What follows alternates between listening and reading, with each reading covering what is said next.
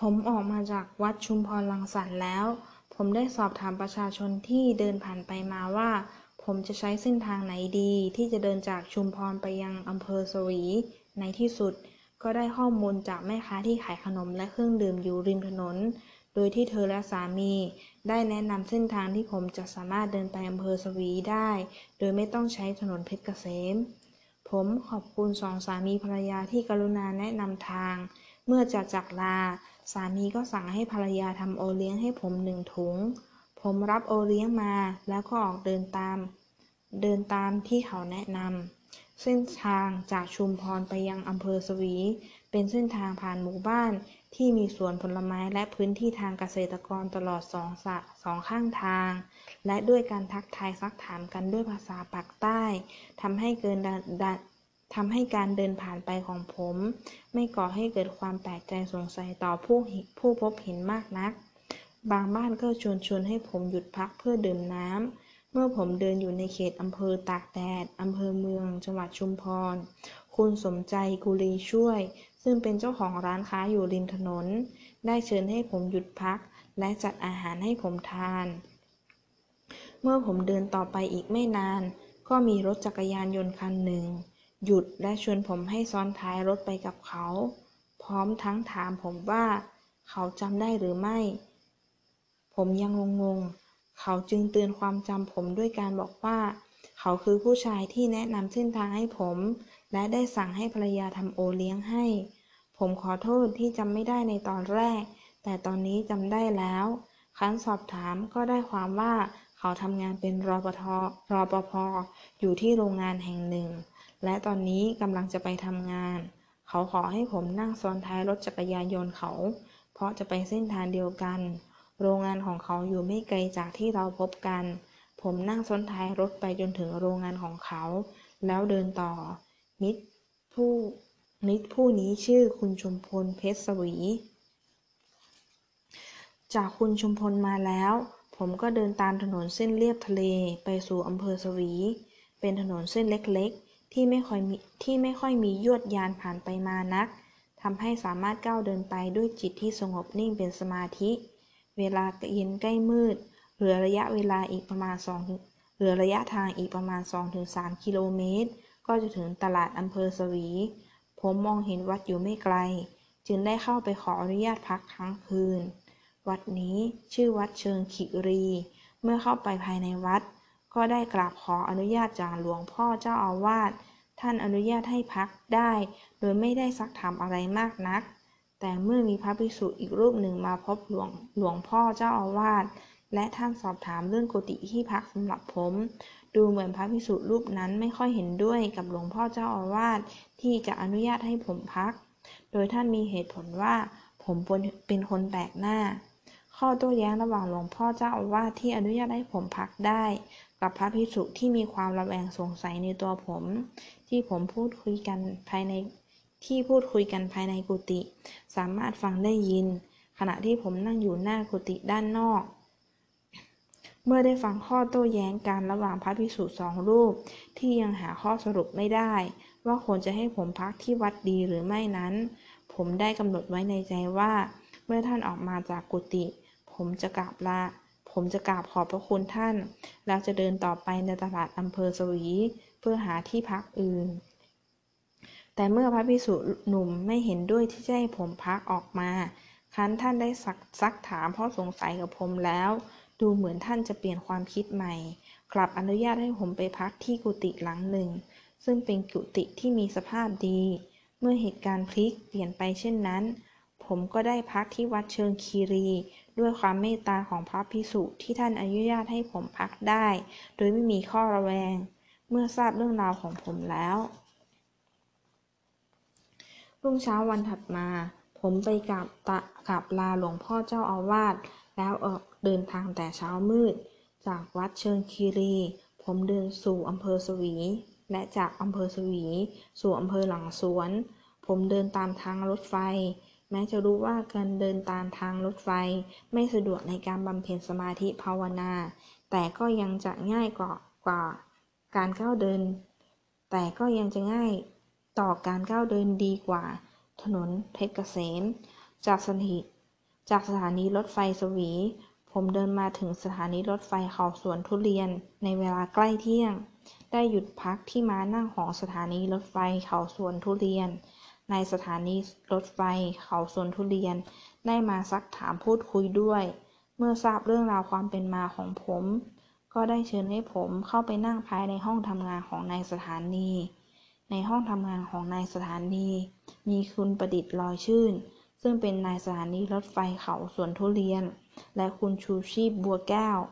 เจ้าหน้าที่ประจำสถานีมานั่งพูดคุยสนทนากับผมอย่างเป็นกันเอง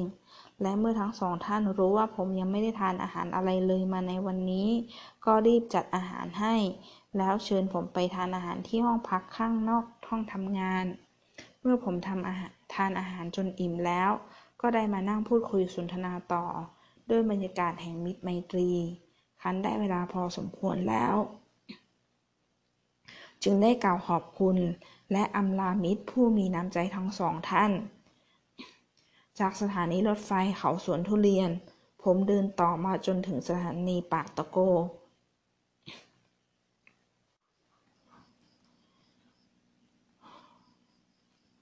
ผมเดินต่อมาจนถึงสถานีปากตะโก เมื่อหยุดพักคลายเหนื่อยแล้วก็เดินต่อ เมื่อเดินจากสถานีปากตะโกมาไกลพอสมควรและเป็นเวลาบ่ายค่อนข้างไปทางเย็นแล้ว ก็เห็นร้านขายก๋วยจั๊บอยู่ริมทางรถไฟ จึงได้แวะขอหยุดพักเหนื่อย และเจ้าของร้านก๋วยจั๊บคือ คุณสุพรเลียงจีรการ ได้นำน้ำดื่มเย็นๆมาให้ และเมื่อรู้ว่าผมเป็น และเมื่อรู้ว่าผมเดินมาเป็นหนทางยาวไกล ก็ได้นำก๋วยจั๊บมาให้ทาน เมื่อได้ทานก๋วยจั๊บและพูดคุยสนทนากันพอสมควรแล้ว ก็ขอบคุณและลาลาคุณสุพรผู้มีน้ำใจไมตรีต่อผู้เดินทางเช่นผม เดินถึงสถานี ควรหินมุ้ยในเวลาเย็นแล้ว จึงไม่ได้หยุดพัก เพราะตั้งใจว่าจะเดินไปให้ถึงสถานีหลังสวนก่อนมืด แต่ยิ่งเร่งรีบในการก้าวเดิน ก็ยิ่งทำให้การก้าวเดินไม่สุภาพอ่อนโยนต่อร่างกาย หลายครั้งที่ผมก้าวเหยียบหินบนรางรถไฟ แล้วพังเท้าแพลงจนรู้สึกปวดทำให้รู้สึกสำนึกผิด ที่หยาบคายกับร่างกายตนเองต้องจนต้องหยุดสารภาพผิด เพื่อให้เกิดการระวังสังวรไม่ให้ผิดพลาดอีก ในที่สุดเมื่อเวลาใกล้มืด ผมก็ยังเดินไม่ถึงสถานีรถไฟหลังสวน จึงได้ตัดสินใจที่จะหยุดพักร้านเห็นบ้านหลังหนึ่งอยู่ไม่ไกลจากลานรถไฟ จึงเดินออกจากทางรถไฟ ไปสอบถามเจ้าของบ้านหลังนั้นว่า พอจะมีวัดอยู่ใกล้ๆนะนี้บ้างไหม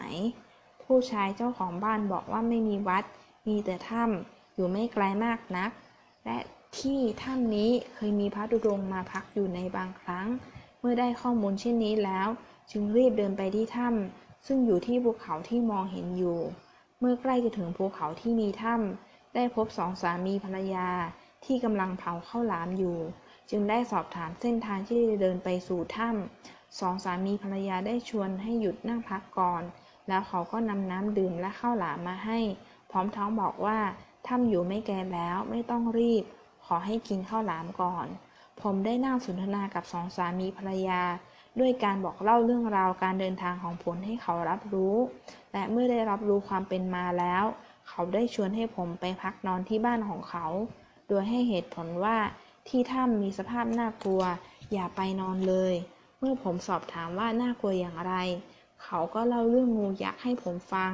ได้บอกเล่าเรื่องราวของสได้บอกเล่า ได้บอกเล่าให้สองสามีภรรยารู้ว่า ผมเดินมาด้วยไมตรีจิต ที่ไม่คิดจะประทุษร้ายและเบียดเบียนใคร และจะตั้งจิตอธิษฐานว่าหากได้เคยประทุษร้ายใครไว้ และจะต้องมาเสวยวิบากกรรมนั้น ก็ยินดีน้อมรับวิบากกรรมนั้นทุกทุกทุกประการ เมื่อสองสามีภรรยาเห็นว่า ผมไม่กลัวเรื่องงู ก็เล่าก็เล่าเรื่องพระธุดงค์รูปหนึ่ง ที่เคยมาพักที่ถ้ำแล้วได้ผูกคอตายภายในถ้ำนั้น ผมจึงบอกเขาว่า คงเป็นการดีไม่น้อย หากผมได้ไปนอนที่ถ้ำแล้วแผ่เมตตาอุทิศอุทิศส่วนกุศลให้พระธุดงค์รูปนั้น ในที่สุดไม่เห็นเมื่อเห็นความตั้งใจของผม ผู้ชายที่เป็นสามีก็นำผมไปที่ถ้ำที่ชาวบ้านรู้จักกันในชื่อถ้ำปา บริเวณถ้ำมีพระภิกษุสองสองรูป จาริกธุดงมาพักอยู่ ผมได้กราบแสดงความเคารพ และสนทนากับท่านจนได้เวลาพอสมควร จึงได้ไปหาที่นอนพักกายในถ้ำด้านบน บรรยากาศยามค่ำคืนภายในถ้ำเงียบสงบ พร้อมกับผมกราบพระระลึกถึงผู้มีพระคุณนับจากพ่อ แม่